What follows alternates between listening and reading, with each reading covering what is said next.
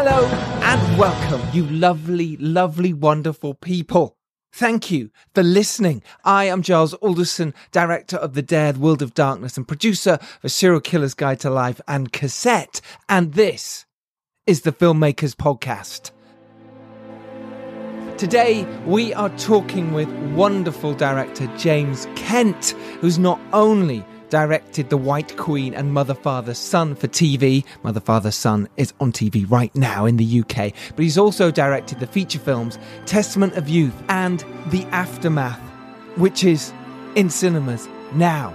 That stars Keira Knightley and Alexander Skarsgård, so we are in good company. Myself and James sat down at Directors UK, the wonderful home for directors. If you are a director out there and you are not part of Directors UK, why not? You get amazing deals on all sorts of bits and pieces, and you get screenings and talks and classes. Directors UK, get involved. So we sat down there, myself and James, and we chatted about how he made the leap from documentaries and TV into feature films, how you work with A list stars, and how you can make a period drama starring Keira Knightley and Alexander Skarsgård called The Aftermath.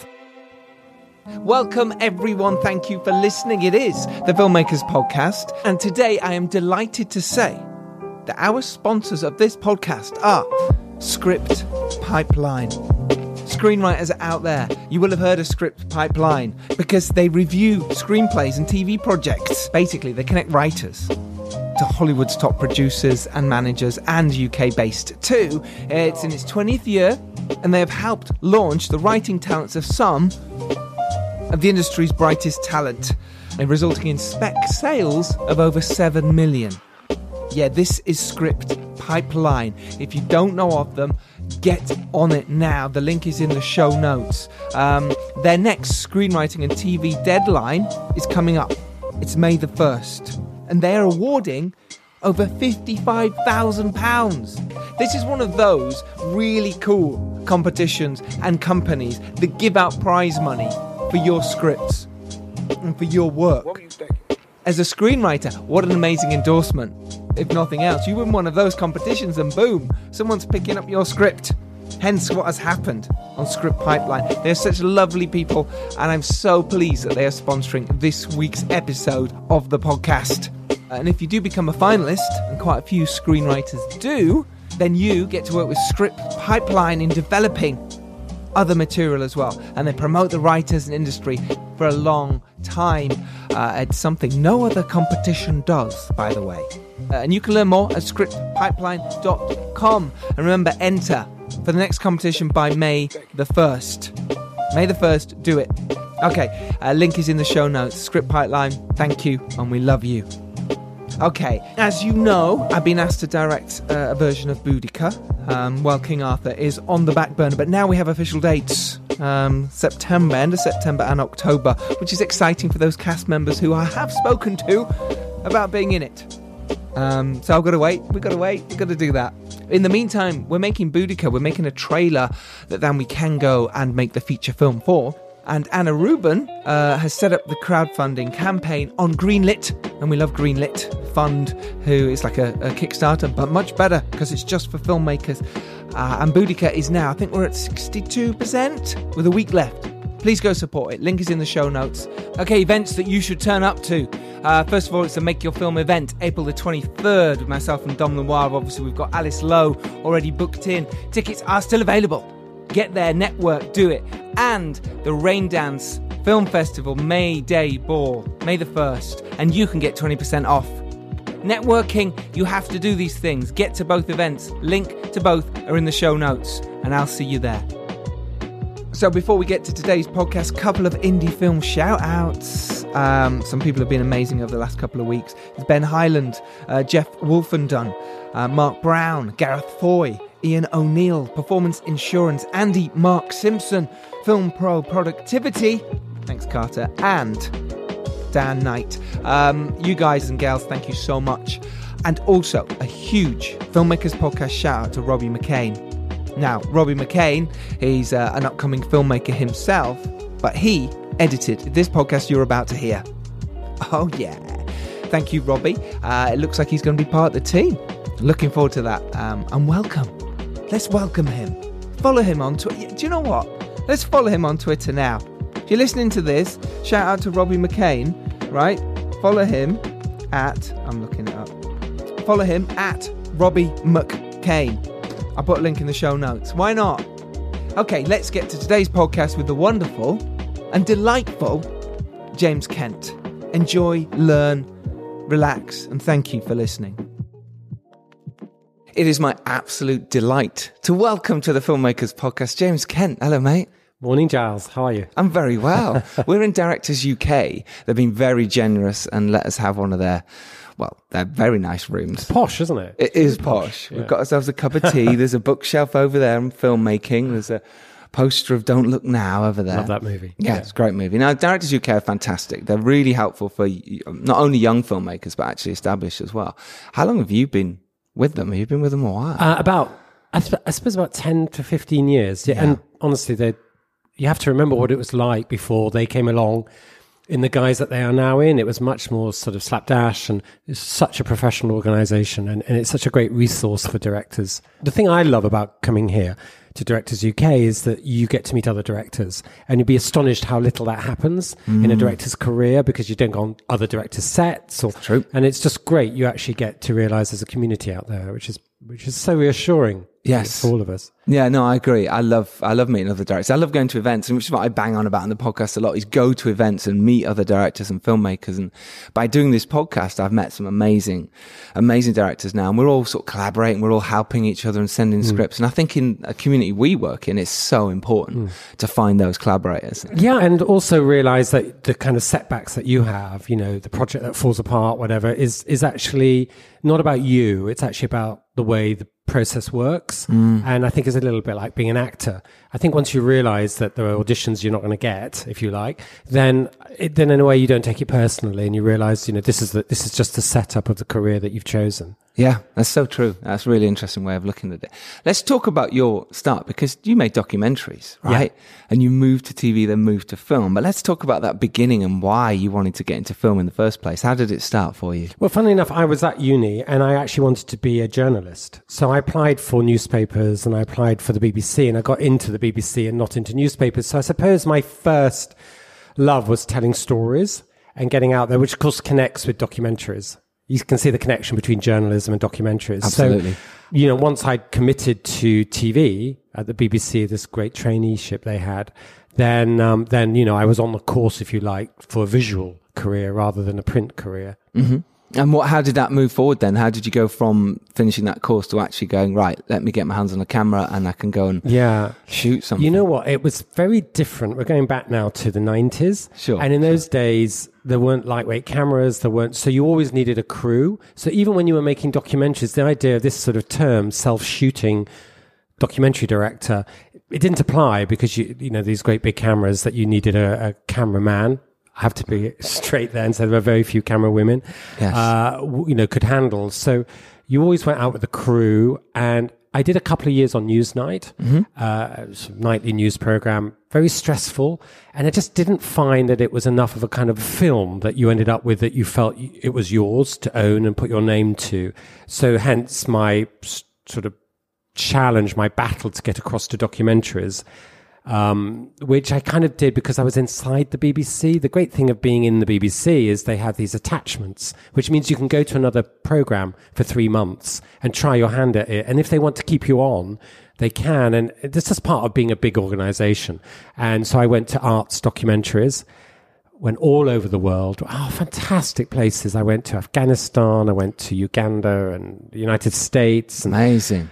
Amazing. And and and you know, did war films did investigative films did sort of foot in the door films where you confronted villains. I did i just loved it. And really the great thing about being a documentary director and i'm sure a lot of people listening to this podcast are documentary directors is that you are like there's just like five people in a van you know? And um, you get this camaraderie and this sense of you know, you can shoot till 11 o'clock at night if you have to. Mm-hmm. There's just this freedom. I remember when I did my first ever drama, which was about a, a famous cookie writer, and we were in the Mediterranean, and I wanted to do some shots of the sailing boat that she was on from a cliff top So I went up with the cameraman, didn't tell anybody. Got to the cliff top, was looking down on this yacht, and all of a sudden, this white van turned up with the first assistant director, second assistant director, third, with bollards and ticker tape to go across the top of the cliff. And I thought, what the hell's happening? And it was this sense that in drama, everything has to be planned. You're not mm. allowed to go off piste and sort of freewheel it.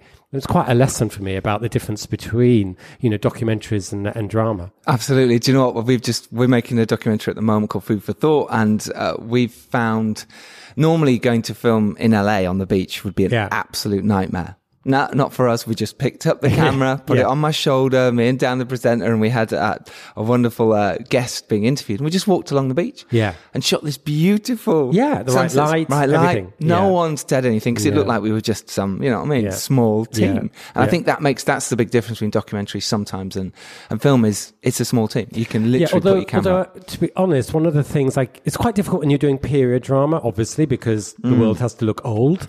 But when you're doing contemporary thrillers or police procedurals or whatever, you know, it is still possible to get your cameraman or woman to just grab a camera, get some shots, you know, even shoot the artist as she's thinking at the kitchen. I always remember Maxine Peake in a wonderful series uh, called Criminal Justice.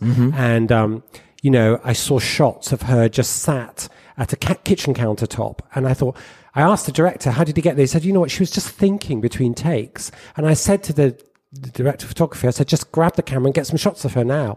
And I think that freedom in documentary is a really good thing to hold on to when you're doing drama because sometimes they're your most precious shots. Yeah, no, I totally agree. It's fascinating, isn't it? I think those uh, those moments between are just amazing. You can, and you never know what they're thinking, so you can put it. Yeah, you can put it anywhere. Yeah, Yeah, one of the tricks I do is with actors, I say, look, we're just going to spend 10 minutes here and I want you to do, give me different looks. You know, look, look angst ridden, look pensive, look hopeful, look, and, and it does give you those moments in a drama to just put them in and concentrate on that one character. Because quite often, one of the things you're trying to do is weight the story more towards a particular character at a particular moment. Mm-hmm. And one way of doing that is to give them some airtime. Right. So it's, it's, it's a, it's a, it's a neat little trick that I'm sharing. I like it. I think it's really important, and I found that sometimes time is against you. Yeah. On set, how do you deal with that then when you you've got no time, but yet you're going, I need these shots of a pensive moment or a look moment.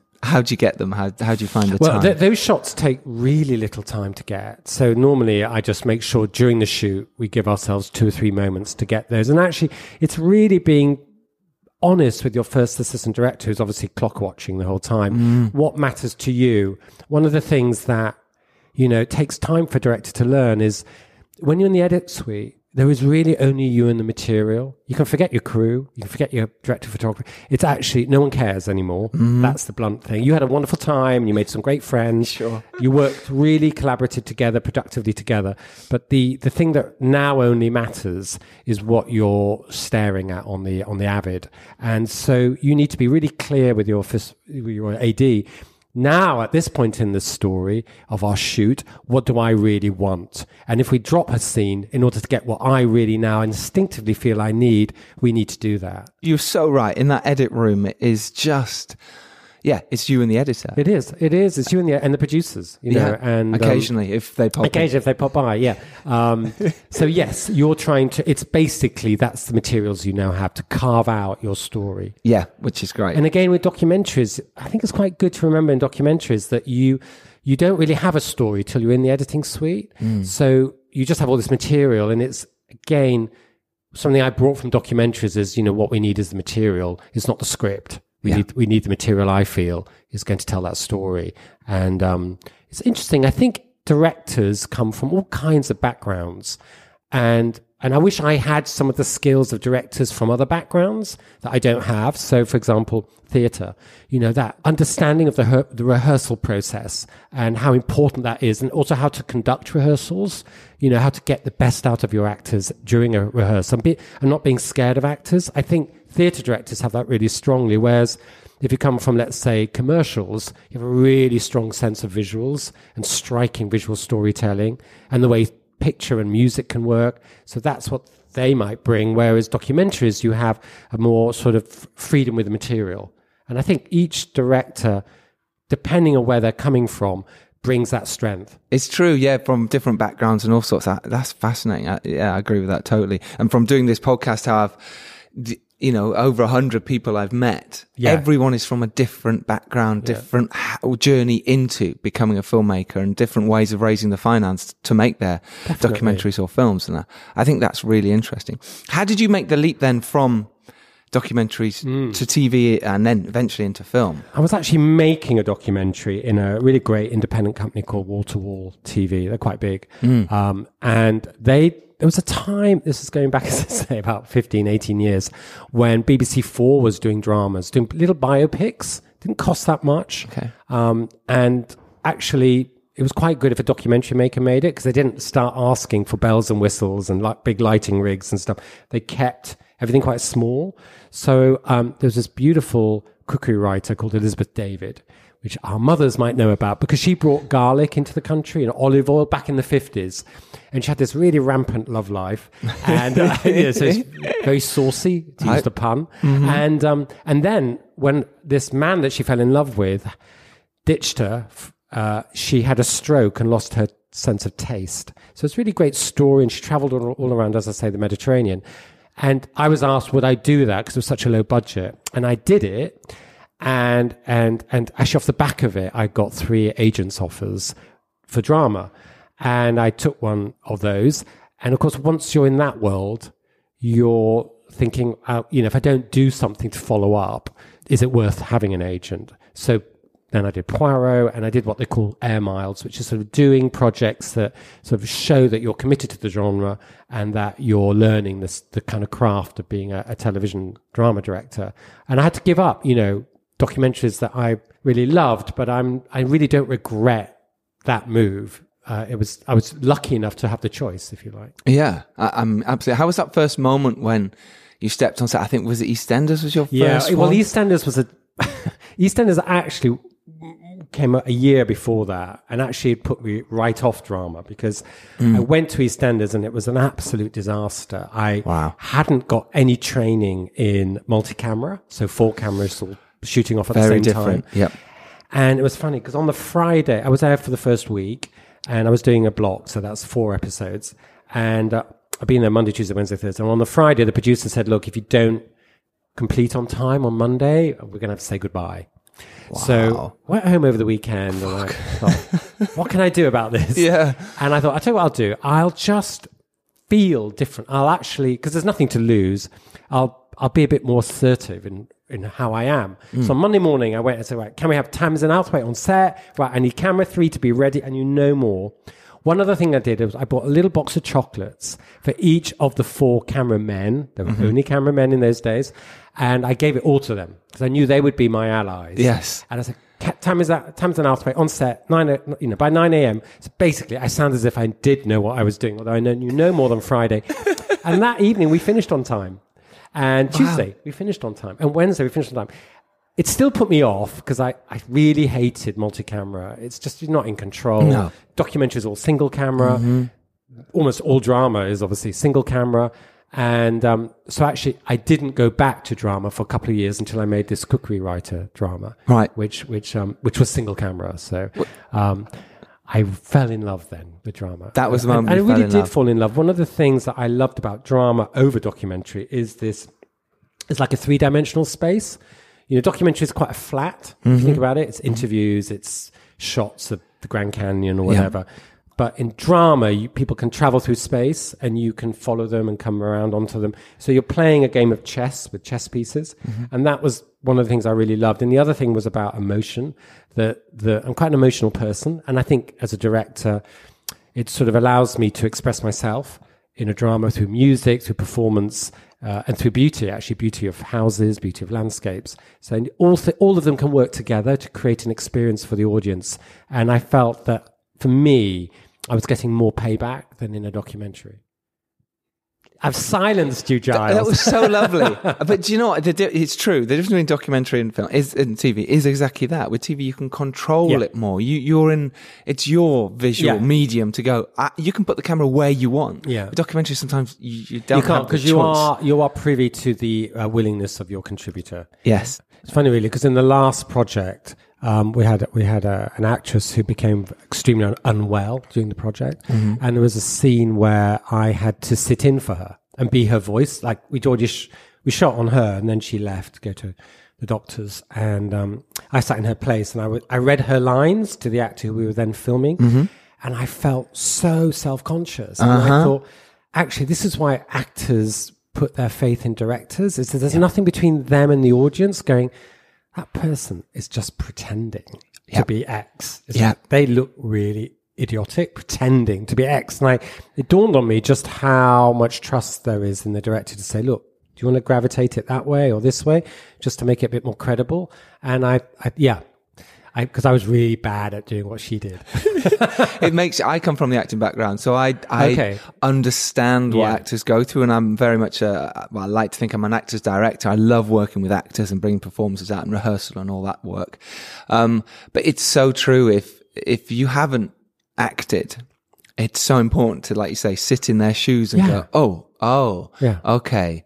Because to shape a performance and try and get that out of them is is whoa, it's Yeah. um, really tough. and how actually sometimes, and I am uh, very conscious, I've done this a few times, you are um, guilty of, of, of, of treating them not in the right way. There was a project I did relatively recently, and I and, and and there was an amazing scene that was much better than I'd anticipated, and as a result, I needed a bridging scene. To the next scene, which was not in the script. So I went up to the actors and I said, Look, we're going to have to do a little extra moment now. And it was really interesting that uh, I obviously phrased it really badly because they interpreted that as having done the big scene wrongly in some way. And I was trying to get a get out by doing a transitional moment. And it's like, it wasn't. It was because they'd done it so brilliantly. And I couldn't quite turn them around from feeling that. And I, and, and it must have been the way I'd expressed it. But it's like they do need such careful handling because they're the ones who are so, in a way, they are particularly exposed. Yeah. You know, it's their mum and dad and the audience who are going to go, that person's pretending. Mm-hmm. And so they're, you know, they're not, they're not, not conscious that they're pretending. You know, they know they are. So they need a lot of reassurance that everything they're doing is going in the right direction. Absolutely. And I'm still learning about that. It's still really- making the mistakes. It's really hard to be a great actor. You have Yeah. to be brilliant at making it Yeah. look like you're not acting. That's right. and that's really hard. So let's talk about that then. You moved then into film. Yes, I went into well, I went. I so I did lots of drama, Mm, lots. uh, TV drama. So um, I did uh, thrillers on ITV, something called Marchlands. oh, yeah. It was Yeah, very cool. It was set across. Uh-huh. three time zones in the same house. And It was a brilliant script. I did a thriller called Inside Men. Yes. which is a heist movie, if you like, in a in a in a counting house, cash being, Mm-hmm. being counted, and then I ghost stories and I, I you know, White Queen, which was White historical. Queen fantastic with Rupert Graves. Yeah, absolutely. right. Yeah. Rebecca Ferguson Yeah, is Rebecca now a big Ferguson, star. yeah. Not that I had anything to Do do with you that. know what? You've done that quite a lot, though. You've worked with actors who are on the rise. Are they're I've been lucky, but I mean, Yeah. It, it, it's funny actually. Rebecca Ferguson, when we cast her, you may uh, listeners may know her from um, Mission Impossible. Absolutely. Um, when we cast her in The White Queen, she nobody knew her at all, and I remember the producers were very canny. A guy called George Carey at Company Pictures saying, "Oh, she's going to be a star. She's going to be a star." And although The White Queen met with sort of mixed reviews in this country, did really quite well in the states. Um, she is a big star, a huge star, and in- a in a very short amount of time, actually, because Yes. Tom Cruise cast her in Mission Impossible, like literally a year after the White Queen. So I did loads of TV dramas, and I'm sure I'll do more. Um, and then uh, I got a call from a lovely producer called Rosie Alison at Heyday Films, very cool company. David Very Heyman, cool. they're the biggest. Oh, Harry right. Potter, Harry Potter world. Yeah. Gravity, Paddington. You know, it, it couldn't be a better company. You must have been at that point going, "Whoa, okay, getting a call from Heyday Films. This is pretty special." Yeah, it was something I was not going to give up willingly, and it was incredibly hard still to get your first film fin- financed. Um, because it's, because a film like Testament of Youth, which was the project that I was uh, attached to, Yeah. um, you know, first of all, we had an actress, Alicia Vikander, who wasn't that well known, um, playing Vera Brittain in the film, and we also had a debut director, hmm Which is you. totally unknown in film. Sure. And um, and then you also have to probably go to five or six different financiers soft funding, BBC Films, Yep. BFI, Screen Yorkshire, hard funders, if that's what they're called, Lionsgate. Yeah. Uh, you know, people actually properly investing money in the hope that the film will get a profit. So you're pitching yourself the whole time. And obviously, the various moments the film can go down, and it really did nearly go down about two weeks before filming. Wow. So I gave a great, really a great chunk of my salary to try and get it over the line and all of that. So, but I sort of felt it, it was by then you're so, you'll know this. You're so You're invested. You're so invested, Giles. Yeah, it's like you yeah. do anything for this project to happen. And yeah, and then one morning I woke up and we were on the pre-shoot and it was like, and we were literally signing contracts at midnight before the pre-shoot, which if they weren't signed, you know, it's like Brexit last minute. You're Yeah, like, yeah. you're not going to make this film. It was that close to it not happening. Um, and then I had the just honestly that remains one of two great experiences in my life in terms of filmmaking. Uh, the other one was the Auschwitz film, just to be in Auschwitz, but doing Testament of Youth. Such a beautiful story uh, with Kit Harington, Alicia Vikander, and then Taron Egerton, obviously Mm-hmm. Yeah. from Kingsman. Again, he be- wasn't big at the time. no, un- totally nothing. unknown. Totally unknown. He'd shot Kingsman, but it hadn't come out. Right. Um, and I was just incredibly lucky. Actually, it was, I mean, you realize you look back and think, actually, all those things, it's like the tennis balls on the net and it could drop either side. Mm-hmm. And in that instance, it actually dropped on my side of the net. It could so easily have dropped the other way. Totally. Yeah, I remember the first day uh, we were about to shoot the dare, and Yeah. I lost my location. Was, it's the day before shooting, and all I had some friends coming over to be Yeah. sort of the stag do. But what what do you do? What did you do? I searched for the whole day when I should have been prepping uh, for another Yeah. area that would to. work, and we eventually we found somewhere. But it was horrible. I was like, was, I'm just like, no, it's not going to happen. Yeah, Pull- yeah. It's going to be pulled. How are we going to do this? We can't find anywhere. Yeah, in Testament of Youth, I put, uh, you know, so I put those marks like every day on my Uh-huh. desk, like on a piece of paper, and cross them off as we got nearer and nearer to the shoot. Really? Oh, Thinking, gosh. this is the day, it may not happen. Oh, yeah, great, cross it off. You know, like, like the Spitfire pilots do when they've got, you know, they've shot down German Yes, planes. yes, Things like in prison. Another day gone, another, another, yeah. yeah. How did it feel then, that first moment on set then of the feature film? And how prepped were you? How did you feel when you just sort of said, you know, action on your Well, first shot? You know, I mean, one of the good things about doing quite a lot of television drama is that is sort of, look, on a relatively small budget of a film. I mean, it wasn't that small; it was seven million pounds. It sounds like a lot, I'm sure, to most people listening, but it's actually quite small for period drama. The scale of crew is really not so different from a TV crew. You know, there are trucks, there are lights, there are you know makeup, costume, da da da da. Um, so that meant I wasn't f- sort of undone by just seeing, which I think I might have been if I'd just done that twice before, but I'd been on TV sets a lot. And actually, it really helps that you've got experienced crew. I had a wonderful director of photography, Rob Hardy. Mm, he's amazing. amazing. Yeah. Ex Machina. I Weirdly, mean, wow. Mission Impossible as well. Yeah, Ex Machina, Visible Woman. Yeah. You know, he, he's a great, great DOP um, and a great first AD and a designer. And, and they sort of help you, and a producer, obviously, Mm. calm you down. There's like a key relationship, which is you and the DOP. Mm. And there's a little bit of a battle of wills. What is this film? Re- I know we've talked about it. We've got all these visual references, but actually, now that we're here in this scene, Yeah. those visual references only slightly apply. I mean, we had, you know, we, it's a two-hander dialogue in a forest. I remember it was it was two of them in the forest having an argument. Kit Harington and Alicia Vikander, and it was like, okay, so now what's it really going to look like? And actually, really, what actors? What what are you going to sound like? Where are they going to move Yeah, to they're, do? Mm. they're stressed and tense. It's day one, and they don't quite know how they sound, and is it what I want? And Yep. so there's a there's a sort of, and also you're aware that the actors need are going to need pushing. The areas where they're a little bit weak in the role, you know, a little bit. I would say with both those actors, they were amazing for me at the end. By the end, but they definitely had areas that I was a little anxious about. So you're trying to sort of push them out of those areas, and so there's quite a lot of tension going on internally in your head. How do you make this thing cohere? Yes. Did you rehearse beforehand with Very them? little. I mean, one of the Ah. things that, like two days or something, um, Kit was doing Game of Thrones, and it's like really hard. I mean, and on the recent film, it's just so hard to get them in a room for two days because they're all on other projects. Right. Um, but we did do enough to talk through the scenes and just kind of get to feel each other a little bit. You know, Mm-hmm. how, how how are we going to be as a as a as a unit? You know, what's the chemistry going to be? Yeah. Um, and I think just literally just to talk through and bond a bit, laugh, have a sandwich.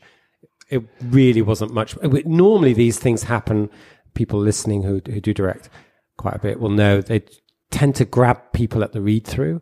You know, you have the read through, Mm-hmm. and then there's like a couple of days when they schedule people in because they're free and they're available and they're having Yeah. costume fittings or Yes. makeup stuff or whatever. Yeah. And that's when you rehearse. But, but I'm so envious of directors who go, "Oh yeah, we had ten days rehearsal." It's Yeah. like, wow, that'd be amazing. I would I'd love amazing. that. Yeah, it's just it's I'd so unlikely. It's so hard to get. I what I find I do is I rehearse when I'm on set. So not just on, but so afterwards or lunchtime, I Yeah. go right. Let's go with whoever who's in the makeup test. Right, let's go do that scene for a minute because you don't have time on set. Cameras are ready to roll. No, you really don't. Ooh. You really don't. you, if you, there's a problem, you're like, uh oh, this could eat into the whole Yeah. day. So you've got to be on it. And also, I think sometimes when you're editing and there are problems with scenes, you realize, you know, if the writer had been around and we'd rehearsed it and the writer had been and heard it, maybe we might have spotted that Yes. before we shot it. Yeah. You know, I mean, in a way, rehearsals is, is really about problem solving. Yeah. Um, and, uh, you know, problem solving because in sometimes you feel, oh, we got that scene, we delivered it. And it's only later you discover that it's overwritten or, or the actors are playing it slightly not quite in a way that works now. And you might have found that if you'd actually investigated it Yeah. Before the all in, you know, the critical moment of filming because everything becomes money and time. It takes so little money to rehearse. Or if you can't get the actors, it's very difficult. But no, I totally agree. You find so much in the edit. You go, wow.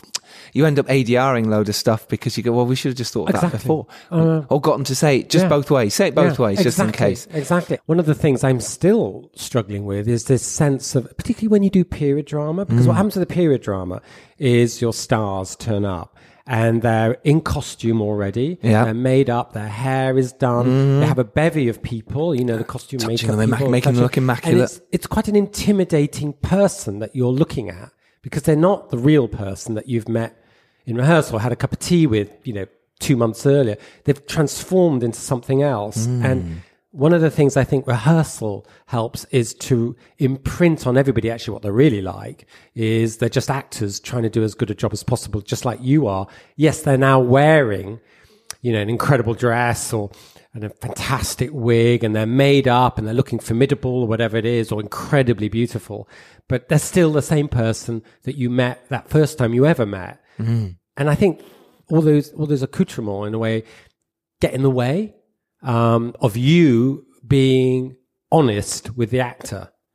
And I think that's what rehearsal can help do. I think it's just about having enough of a relationship by the time you do day one. Not that you're finding it by the time you're in week three. You know what I mean? That's Yeah. not, and you don't want them to be finding the character in week three because you've shot two weeks of material. And sometimes the biggest scenes are early on through Sod's Law because that's the location. It's very difficult sometimes to see the big picture. You've got to literally take yourself out of that scene for a moment and go, okay, let me look at the arcs again.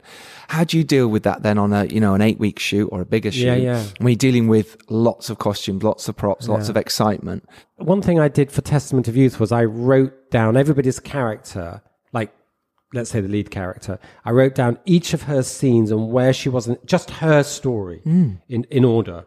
So I almost tracked her journey.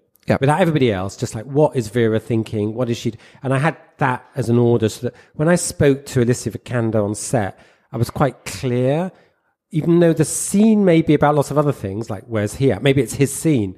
But where does she need to be in this scene to make her next scene a continuity from the scene for her that she's just shot? And I think if you do that for each of your main characters, it sort of isolates them away from the other characters because they're not thinking. If I'm Kit Harington, Testament of Youth, if I'm his character, he is only living his journey in the film. He's not living her journey. Totally. She's impacting on his journey, and mm-hmm. obviously that's what's happening in the scene. But he's going to go away with a whole set of new parameters from what's just happened in his scene, and that's how actors think only about their role. Yeah. They're listening to the other role, and they're changing as a result of it. But they're only changing in the sense of what they are already, and I think that's quite an, an important thing to do. I also always tell the actors not necessarily where they're going, but definitely what they've just done. It's really incredible, actually, mm. how they often need reminding of that. You, and it because they, they may well have shot that scene seven days earlier. Yeah, exactly. So, or they may not have shot the scene, of course. absolutely. The scene That's to come as may well. Still be to come. 10 days later. Yeah. So just saying, look, you've done this, you've done that. Yeah. You know, this is now what you're confronting. Just bear that in mind. Yeah. And um, I think it, maybe for them, it's just hearing it vo- vocalized. Mm-hmm. In their head, they sort of know it. But hearing somebody just go, right, this is where we're at, just sort of ground anchors them into the scene. So that I do. And also, one thing I really would love, and I've never had the opportunities to have editing on s- nearby. Oh, okay. Mm. Always when you shoot TV drama, I think it's financially, the editor's always back in London or whatever. It's- But actually, it would be fantastic to have somebody editing in the hotel so that actually on the Wednesday night, you know, there's a big scene coming up on the Thursday or the Friday, just to go and watch the scenes and Mm-hmm. talk with the editor about, you know, what do we really need to get in the scene and do we need a line change or, Yep. you know, maybe talk to the writers. That sort of proximity would be something I would really, really love. Yeah. And I will actually ask for that if I get the opportunity again. I got lucky on the dare. I because it was in the studio. Yeah. I, I there was an editor putting a, a rough cut together. But what I found was that by the time you looked at that scene, it might be three or four days later. I, I still want it because it's important for the editor to go. You missed a hand here. You missed a. You, you, you, Yeah. There's no cuts. I don't know how to cut Yeah. from there to there. So Yeah. I, I need something else. Yeah, yeah, yeah. It's funny, really, as a director. I recently did a, a documentary series with big name drop here, Will Smith. Whoa. And um, I did all his bits. He, he was presenting this thing called One Strange Rock. Yeah. Which is a big National Geographic series. And they wanted a director to come in and just do the Will Smith bits. but it Yes, was please. produced. Yeah, that's me. I'll do it. I'll go to Malibu. Yes, 10 exactly. days, Will Smith. I do that. Yeah. But it had a huge director producing it called Darren Aronofsky. Of course, it's amazing. Um, Yeah. He did Mother and of course, like yeah, yeah. And um, he said, "Look, you're going to have to watch me for a day, just because you you can see what I want from your material you're going to shoot." You were like, that sounds brilliant, right? Brilliant. Yeah. But you know what? Watching him, he's a very different director. This is what I mean about Directors UK, meeting directors. Mm. He is so different to me. Obviously, he's super talented, so it works. He's really, um, I mean, really uncompromising. I mean, he was shouting at the DP, "Get back in the corner! I want a wider shot. No, wider, wider!" And and like, you know, Will, stand there. No, stand. Now do your shoelaces. Now do the. And it was like he was so like, "This is my way, or it's no way." Yeah. Okay. and he's a total auteur and he's come out of the New York Film School and it's like this is the way I direct and I can't be like I'm just temperamentally not could Sure, never be like yeah, that. not that kind of but you can see how that works because it's like this is I get what I need. Mm. I get what I need. So when I'm in the edit I have as few regrets as possible. Tell us about the journey here from Testament of Youth doing a bit more TV and then then making the aftermath. yeah well um you know you're only as good as your last piece of work And your last well. piece of your work was fantastic. So Yeah. Testament Youth is an amazing film. I love that Brilliant film. film. Uh, what happens is you get sent scripts which are not dissimilar to the film that you've made. So Right. if you've done a period romance, you get sent period romances. Yes. which is what I was sent. Not not exclusively, but you're, in a way you're most qualified To do in that, their yeah. eyes to do that because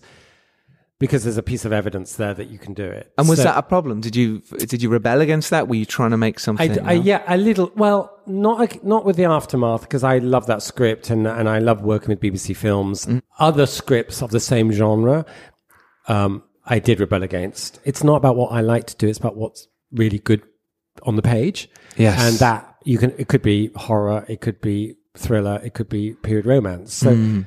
I wasn't trying to sort of box myself in, but you do get boxed. You- You're fighting against getting boxed in. Yeah. And, you know, it's not easy getting any film finance, and the aftermath was not easy getting finance. It was obviously helped a lot once Keira Knightley came on board because then you get like a studio like Fox, Yes. in this instance, Fox Searchlight, who basically pay for it all, uh, apart from a bit of BBC Films funding. Right. Whereas with Testament, I'd gone out to get this four or five different pots of money.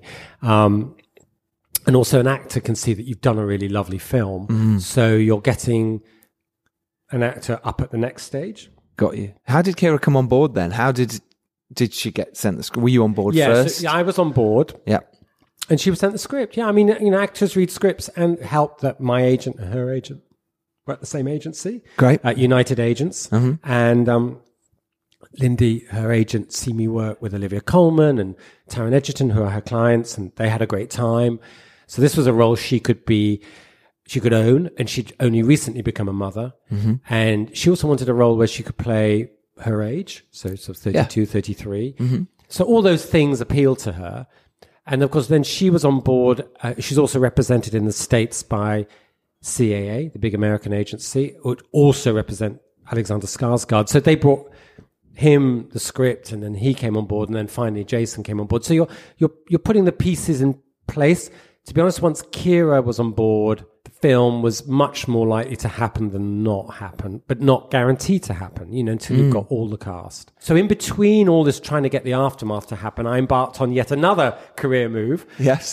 There's not, not many genres left, which was comedy, stand up. No, no. No, yeah, it no, was, that it uh, wouldn't surprise me. Yeah, no, no. I went off to the States and did American TV. yes. I made a Yeah. big, which which is kind of harder to break into than you might imagine, because of course they're having to pay for a British director to fly over there and do an Mm-hmm. episode of, and so I did something called Eleven Twenty Two Sixty Three, which was a, a show with James Franco. I did an episode of that, Yeah. and then I did an episode of American Crime, which is a very cool series uh, run by a guy called John Ridley Mm-hmm. for ABC TV, and then I did a pilot.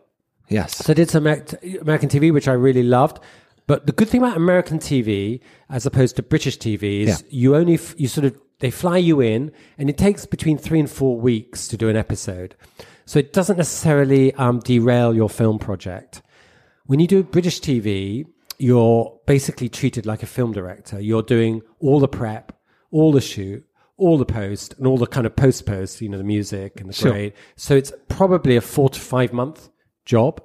And, and that's very hard if you've got film projects because your actor may become, you may find an actor all of a sudden and the whole thing's happening and you're halfway through your British TV gig. So the American thing works quite well if you're just wanting to go there, do something quickly and be out of it. Did you find that that lack of control, if you like, Hmm. was it kind of nice for a little bit to just go, "Cool, I'm going to come in, direct this," or was it no? You're still, still the same as me. mm, I'd be like, I'm a "Oh." little bit ambivalent about it, if I'm Okay. honest. I mean, you would not believe. So basically, tell me this is boring. When you go in and do an American gig, you're hired under the Directors Guild of America. You pretty well have to be a member of the Directors Guild of America. Right. And they have quite strict rules about you do seven days prep, you do seven days shoot, and you do about four days in the edit, and then they fly you home.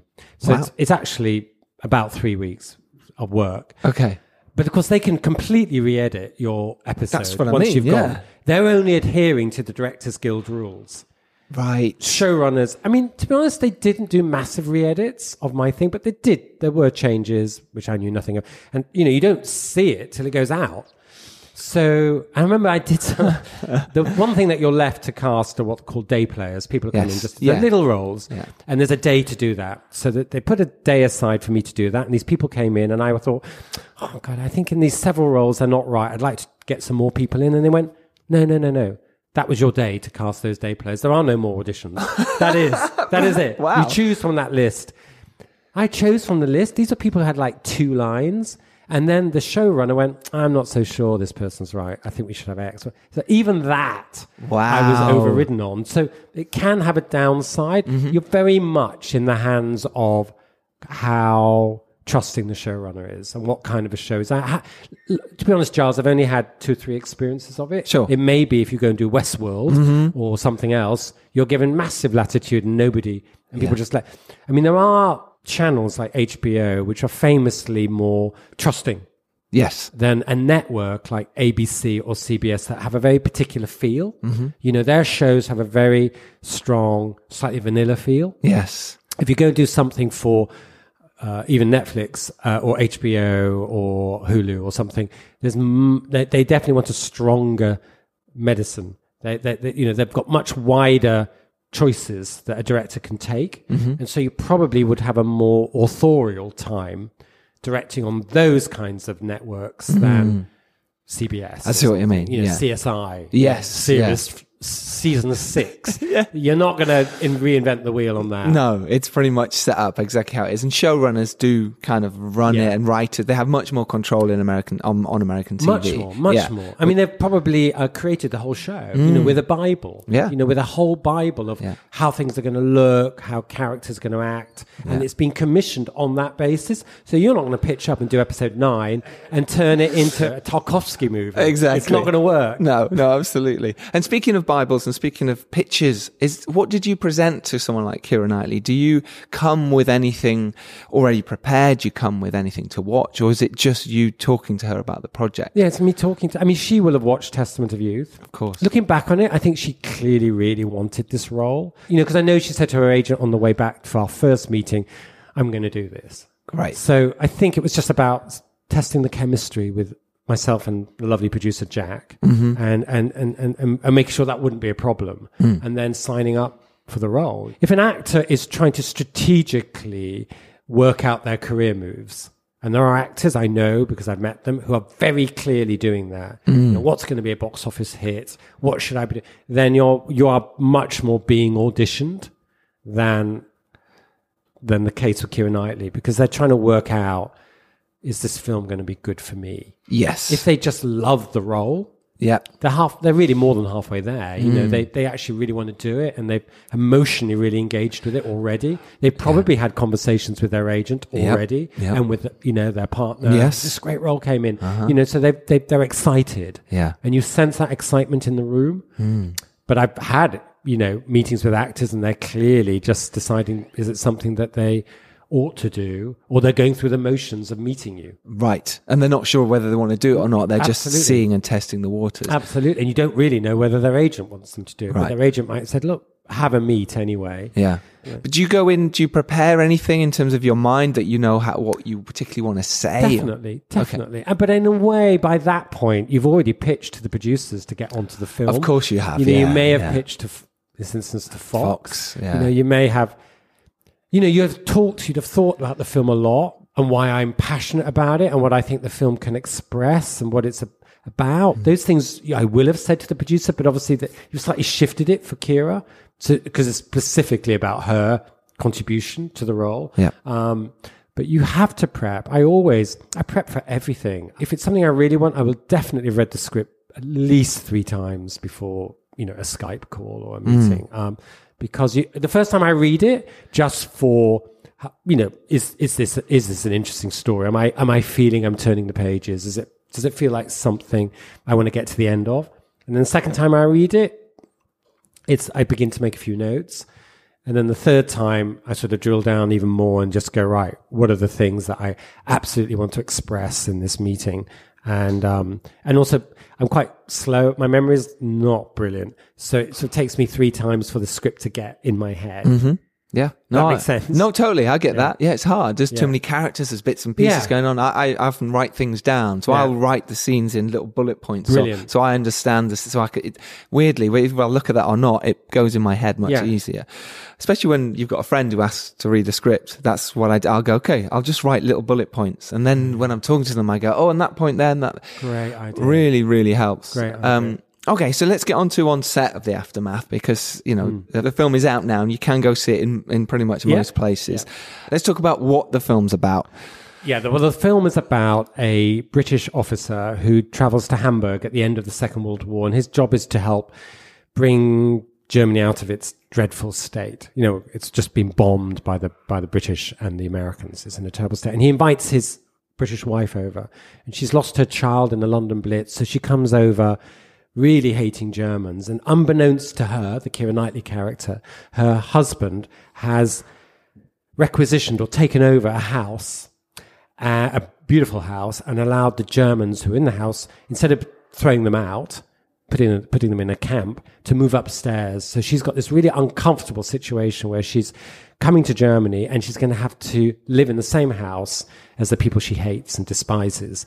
And over the course of the film, she starts to warm towards this German father and his daughter, played by mm. Alexander Skarsgård, and and in the end, sort of fall in love with him. And in, in the end of the movie, she has to kind of make a choice between her husband and the German guy. Who's she going to go with?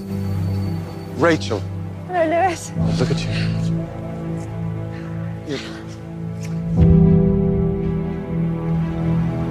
They're still finding bodies. There's chaos out there. This house is being requisitioned by the British government. Es ist jetzt Ihr Haus. Aber wir haben uns. Hey, Lewis. Colonel Morgan, please come inside. This is my wife. My daughter and I will stay out of your way until we move to the camp. What if we let them stay on? You mean live with them? There may not be an outward show of hatred, but it's there below the surface. During the war, did you ever hope for a German victory? Did the bombing affect the health of you and your family? It affected the health of my wife. She died in the firestorm. I'm so sorry.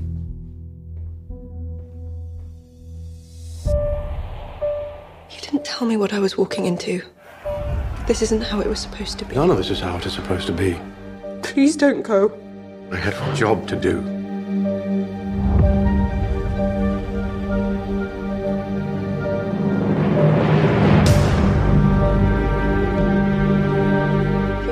You're going to spy on a girl, the least you could do is pay her a compliment.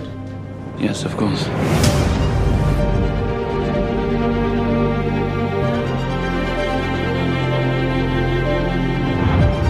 Something's changed. Be careful, that's all. They're not like us. I never thought that I could be happy like this. Come with me. This is what you wanted.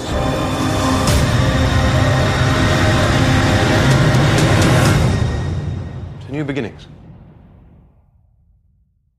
So it's very much a film about reconciliation and compassion, and um, and uh, and reawakening actually after the devastation of the Second World War. Um, so it speaks very much to our time. You know, we're very the growth of nationalism, the growth of boundaries, immigration, migrants. It's it's about how do we get human compassion in the world, and um, that's what the film. I love that idea, and um, so we shot a month in Prague, and then we shot a month in Hamburg. So Prague was everything but the house. How did you go about the period stuff then? Because obviously nowadays there's drain pipes, there's bits and pieces that don't look period. How do you go about? Well, the, well Prague was work. pretty good for that. Yes. Prague has old bits and, and you paint out those elements, but but you know it's it's definitely got an old and there's a big ruined sugar factory that we used as the ruins. Mm. Um, so that's fine because obviously you, sh- you, sh- you choose locations where there's going to be as little work as possible in that direction. Um, interestingly, the exterior of the house is outside Prague, but as soon as you step over the threshold, the interior is Hamburg. So it's a combination Yeah. of outside, inside, if you like. So there we actually juxtapose the two because Hamburg, although it's a very beautiful city, it's really rebuilt. It was so badly bombed and it's a really affluent city. It's about, I think it's the fourth richest city in Europe. Mm. There's not a lot there to shoot exterior wise, but it did have this lovely interior and we had a million euros from the Hamburg Film Foundation. Nice. So it meant that we were obliged, if you like, to shoot a month in Hamburg. So felt the right decision was to shoot the house there. Right. Uh, and everything else was Czech Republic. I could have divvied it up a different way, Mm. but it was in the end that felt like the right way. How do you choose where to shoot locations? Is it sometimes is it a amalgamation of things? Because here I imagine you could have shot anywhere. You know, you could have found. Did you have a look at a lot of places? Yeah, you do. You do. Uh, it's instinct. You know, I mean, you, you, you know, you need to know, obviously you, you know how the scene needs to play. Mm. So there's a big ballroom scene in the film. You know, there's a beautiful cafe, we, which we had slightly renovated for us actually. But, you know, I needed enough space. I needed corridors for her to run down. And, you know, so you're, you're looking for a place that, sort of works for the blocking that you're going to be putting into it. Yes. Is, is it going to perform, you know, in the right way? Is it going to give actors space to move? Mm. Yeah, and talking of the actors, then how was that working with you know three at the moment very big A-list stars? How was that for you in terms of setting it up and making sure their relationships work together? And did you get more rehearsal time? No, no, not at all. I mean, you get you get less, you get less because they're busy. They're on other films. They come Right. straight off their film. But a little bit over Christmas, like a day and a half. That was Right. about it. Um, I spoke to one of them much more, Jason, because he was a bit more free and available, and he came to London anyway to meet army officers because he wanted that. To, have- you know, because he is playing an army officer, so we had time to have you know dinner and stuff. But um, no, I mean you're wor- you're pretty well working it out on set. Right. which I don't love. To be No, honest. no. But it's amazing how what could be quite intimidating falls away. You know, as you're making scenes and you're, you're, you're creating scenes, you there isn't time to be intimidated. I mean, look, I, I was a bit intimidated the first day or two. Sure. But after that, and, and now actually, to be fair, a bit intimidated of me. Mm. Because, you know, I have a lot of power to go, I want you to go over there. You know, it's not like I'm not able to say what I want. Mm. They want, the thing is that however well known the actor is, they want to hear what you want. I did a sex scene in uh, the aftermath, and Keira said to me, look, best way of shooting sex scenes for me is that you narrate what you want us to do because two things happen then. First of all, uh, we don't feel we're just making it up, which is really self conscious. And secondly, we hear what you want. We know where the other person's going. So, you know, our noses don't bash. Yes. Because we, you've said to Alexander Skarsgård, go down to my navel and Yeah. kiss me on my, I know where he's going so I can react. It's like a stunt. Mm. It's just like a stunt. It's like the same way you rehearse a stunt. And that was a really interesting way and a really good way actually to get to a sex scene. It also detoxified it, you know, because you, it was technical. And if it's technical, they know they don't have to get worried. But I make that example only to show that you know they need to know what you want, otherwise they don't know what to do Mm. because they could play the scene anyway, and they come with a version of the scene that they've gone through in their head, and that's great. And it's really good to do a version of what they want to do, Yeah. um, because it may be brilliant. Yeah. uh, but but they also want to feel that you're walking away happy Yes. because they've got if you're not if you're walking away and they feel you're unhappy how can they have trust that that scene's going to work Mm. because the one person who's monitoring it doesn't seem to be happy about it so so that nobody wants a director to be uh, angst ridden and move on to the next scene that's not where people want you to be No. What did you bring from Testament of Youth and you brought into this film? What did you change potentially as a director? What did you. uh, br- Well, I think I was a little bit firmer. Mm-hmm. You know, the things that hadn't worked on test, you know, because you always look at the things that haven't worked. Yes, the things absolutely. that, you know, maybe some critics have said, you know, I was a bit more, I suppose I was a bit more confident because I'd done a film. Mm-hmm. But I also said to the producer of The Aftermath, you know, if you want to take responsibility in the edit for things to change, you need to be there on the set. Mm. No point you not being there for the shoot, then going into the edit and saying, "Oh, have you got another way?" It's like, no, we haven't. Mm-hmm. Whereas if you're there, you feel that we corrected it in the moment. Yes. You have to take the producer on your journey because the producer is going to be quite under a lot of pressure from the financiers to change things or shorten things or whatever because, you know, focus groups, whatever. And if they've been on your journey, they're your ally, you know, because they've invested in that journey. It's actually become our journey. And you need the producer to be your ally in the edit. You don't want them having secret little phone calls with the financiers or the studio going, yeah, yeah, leave it with me and I'll get them to change it. It's like you want them to be on your side. And before we go and before we wrap up, let's talk about Mm. Mother, Father, Son. I absolutely adore this show. It's It's on BBC Two. It's on BBC Two. Wednesdays at nine. Yeah, and it is wonderful. The actors are incredible. You know, Richard Gere. You've got Mm. Helen McCrory. Helen McCrory, Yeah, who's yeah. Sarah. Lancashire. Sarah Lancashire. And Billy Howle. And Billy Howle. Now, Billy Howle, I'd not seen him in anything before, Oh, right, and I had to look him up. Yeah. as I said, and he was just he's wow because it must be it must have been really difficult to cast someone who can play this arrogant, worried character to then Mm. suddenly turn it all and have this stroke and play that. I mean, that must have been difficult to find someone who could. Yeah, I mean, I'd be good. honest and say he was cast before I. I mean, I'm the lead director, but sometimes they have to go ahead and cast before finding the director. Um, so he was cast. Richard wasn't, and Sarah wasn't. Helen and Billy were. Right. Uh, yeah, I mean, I watched his audition tapes. I mean, he's an ast- you honestly anybody who wants to see a young actor, astonishingly good young actor, should should just watch some of Mother, Father, Son. Yeah. because he is just his emotions are so close to the surface. I mean, it's like his whole face is like moving. His muscularity of his face is moving. It's everywhere. It's just, um, yeah, he's astonishing. And he can self-induce vomit. In episode one, he has this stroke. Yeah. Was he actually? Yeah, that's how all his he can store liquid That's horrible. in his chest. That's horrible. It's disgusting. It's disgusting. We offered him, you know, chicken soup Yeah, or whatever yeah. they do. He said, no, no, and he can do that two or three times. So horse riding, French, and vomiting. Imagine that on this CV. We're looking for someone who can vomit on cue, please. That's right. Who's a great actor who can play this. All right. So before you leave us, if you can give any advice, I know you've given so much now to a first time director or someone stepping up. What would, what would a little bit of advice be? Be really clear about where you want to end up. Uh, in other words, you know, if you want to be uh, a TV director, it's not necessary that you necessarily have your own voice, you know, because you're going to have to sort of, the skill of a television drama director is to take material and deliver it in the uh, sort of within the brief, if you like, of what the producers and the writer and the BBC or Channel 4, whatever, want it to be, and do it in a really professional, slick, and compelling manner. Obviously, if you want to end up doing films, then developing a voice and, and being and having something quite specific, the way you want to express, that is the only thing people are going to be looking for. Is what, if we were to give you money to make a film, what what would you do with that to make it feel like there's an auteur behind this this project? And I think that is something you need to concentrate on, and don't be scared of it. Don't be scared of that voice. If anything, be bolder and bolder than you ever could imagine, because being bold is what nowadays people in the cinema look. So if you take, take a film like The Favourite, which is a period drama, mm-hmm. you know, there's a director, Yorgos Lanthimos, who is like not afraid to be bold. Now, of course, you can come down. It could be a car crash, being bold, mm-hmm. but but there are too many people being neutral to to, to for you to afford to be neutral. Uh, you need to take that genre and do it in a sort of as heightened and as personal a way as you can. And I, that would be my advice. That is wonderful advice.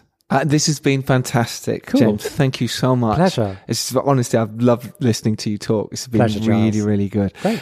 So remember why you're doing it. If you're doing it for the love, then brilliant. Go out there and make your indie film. If you're doing it for the money, good luck, because you know it's a it's a totally different stake. But Yeah.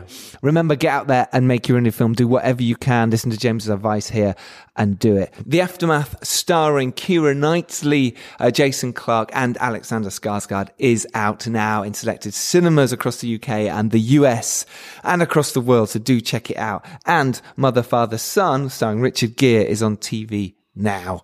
I'm sure you can find it. James Kent, thank you very much for your time. Thanks, Giles. Okay, everyone take care. We will see you next Tuesday as always. Until then, keep striving forward to making your indie film or your big feature film or your TV series.